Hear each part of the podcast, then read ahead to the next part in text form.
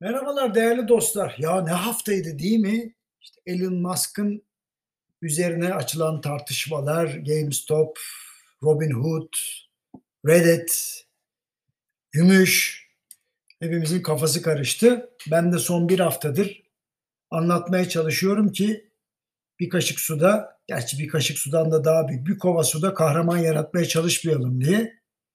Ve dün enteresandır Elon Musk'ın tweetleri kafamdaki soru işaretlerini netleştirdi. Neyse e, geçen akşam Altınbaş Üniversitesi'nde çarşamba buluşmalarını gerçekleştirdik.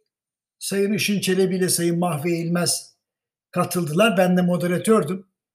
Başlamadan evvel söze GameStop'u anlattım. Artık vallahi sıkıldım anlatmaktan ama yani burada bir aldatmaca var. Ben aldatmaca var dediğimde gençler hemen tepki gösteriyor. E, sosyal medyada da bunu güçlü şekilde yansıtıyorlar. Anlaşıldı ki Elon Musk'ın Türkiye'de baya bir fanatiği var. Ama arkadaş benim ne kabahatim var yani. Mesele ortada.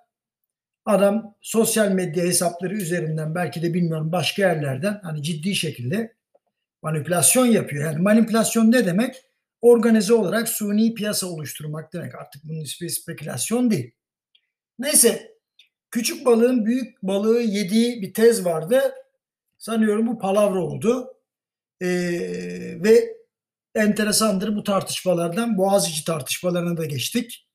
Bir kere Boğaziçi'ndeki gençlerle alakalı tartışmada bir yanlışlık var. Kimse elitist falan değil.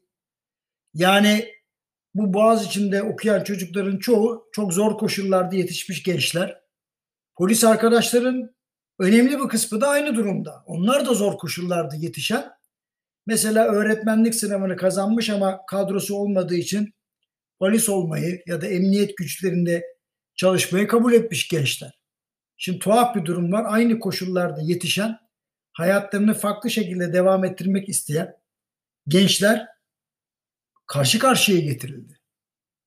Şimdi Mustafa Kemal Atatürk diyor ki benim karakterim özgürlük, bağımsızlık. E Boğaziçi Üniversitesi'ndeki olayların da hani tekrarlanmaması lazım. Yani özgürlük, bağımsızlık bu ülkenin kuruluş prensipleri arasında. Dolayısıyla gençler fikirlerini özgürce dile getiriyor diye yani bu şekilde e, gençleri karşı karşıya getirecek işlerin içine girilmemesi lazım. Kimse kusura bakmasın ya. Şimdi Mavi Eğilmez Hoca güzel bir söz söyleyerek başladı. Bu kapitalizme reset atma ve büyük sıfırlama olarak adlandırılan konu epeydir gündemde.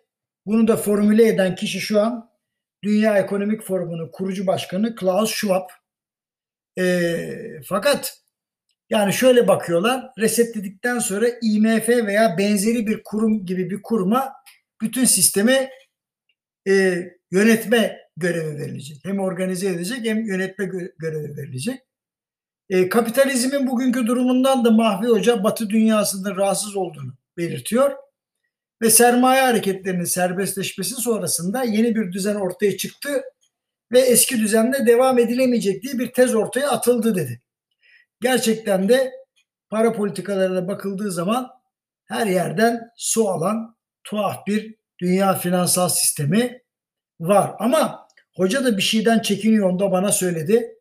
Yani sıfırlamak demeyi başa dönme diye anlamayalım. Kapitalizmin başına dönmeye ne gerek var? Yani çocuk işçiler, asgari ücret olmayan bir çalışma dünyası falan hani sıfırlamaya yapmak o döneme dönmekse kabul etmiyorum diyor. Ben de haklıyım. Ya 1990'larda Washington uzlaşısı diye biliyorsunuz bazı kurallar getirdi ve bunlar dünyayı çok kötü bir yere götürdü. Bir düzenleme şart ama yani bu düzenlemeyi en başa dönmek diye algılamamak lazım. Onu söylüyor. Şimdi mesele tabii döndü dolaştı Boğaziçi'ne geldi. Hoca dedi ki Mavi Hoca demokrasi kavga rejimi değil. Türkiye'nin The Economist dergisinin demokrasi endeksinde 167 ülke arasında 110. sırada olduğunu ve bize hibrit rejim adı konduğunu da acı içinde söyledi ve kavga ile bir yere varamayız dedi. Yani bu üniversitedeki öğrenciler, parlak öğrenciler bunları küstürüp yurt dışına kaçırırsak ülke sonunda istemediğimiz bir hale dönüşür dedi. Işın Çelebi önümüzde 1929 dünya bunalımından daha büyük bir bunalım olabileceğinin altını çizerek söze başladı. Hisse senedi fiyatlarında köpük var dedi. Dolar milyarderi olanlar milyarlarına milyar katarken çalışan kesimin ücret gelirlerinde ciddi bir kayıp var. Bu Klaus Schwab da sağlam ayakkabı bir adam değil zaten. Dolayısıyla böyle bir yamuk çarpık düzen varken Klaus Schwab'ın İsviçre'nin bir kayak kasabasında dolar milyar, milyarderleriyle toplantı yapması yanlış diyor. Yani bu bir eşitsizlik var. Zaten yapamadılar biliyorsunuz pandemiden dolayı Ağustos'a galiba ertelendi. Şimdi emeğin içinde bulunduğu durum büyük bir eşitsizlik doğuruyor. Ücret gelirleri her geçen yıl düşüyor. Hatta 3.3 trilyon dolar kayıp var. Emeğe verilen değer böyle olduğu sürece biz bir alta varamayız dedi. Şimdi iki değerli hoca konuşurken bu arada YouTube'da sorular geliyordu. Hem konuşmak hem soruları idare etmek vallahi zorlandım. Herhalde bundan sonraki toplantılarda hocaları tek tek alacakmışım gibi geliyor.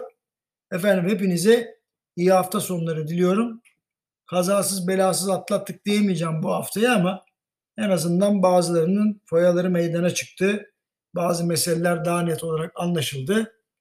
Bir kaşık suda ya da bir kova suda kahraman yaratmamak gerektiğini anladık diye umuyorum. Hepinize iyi hafta sonları diliyorum tekrar.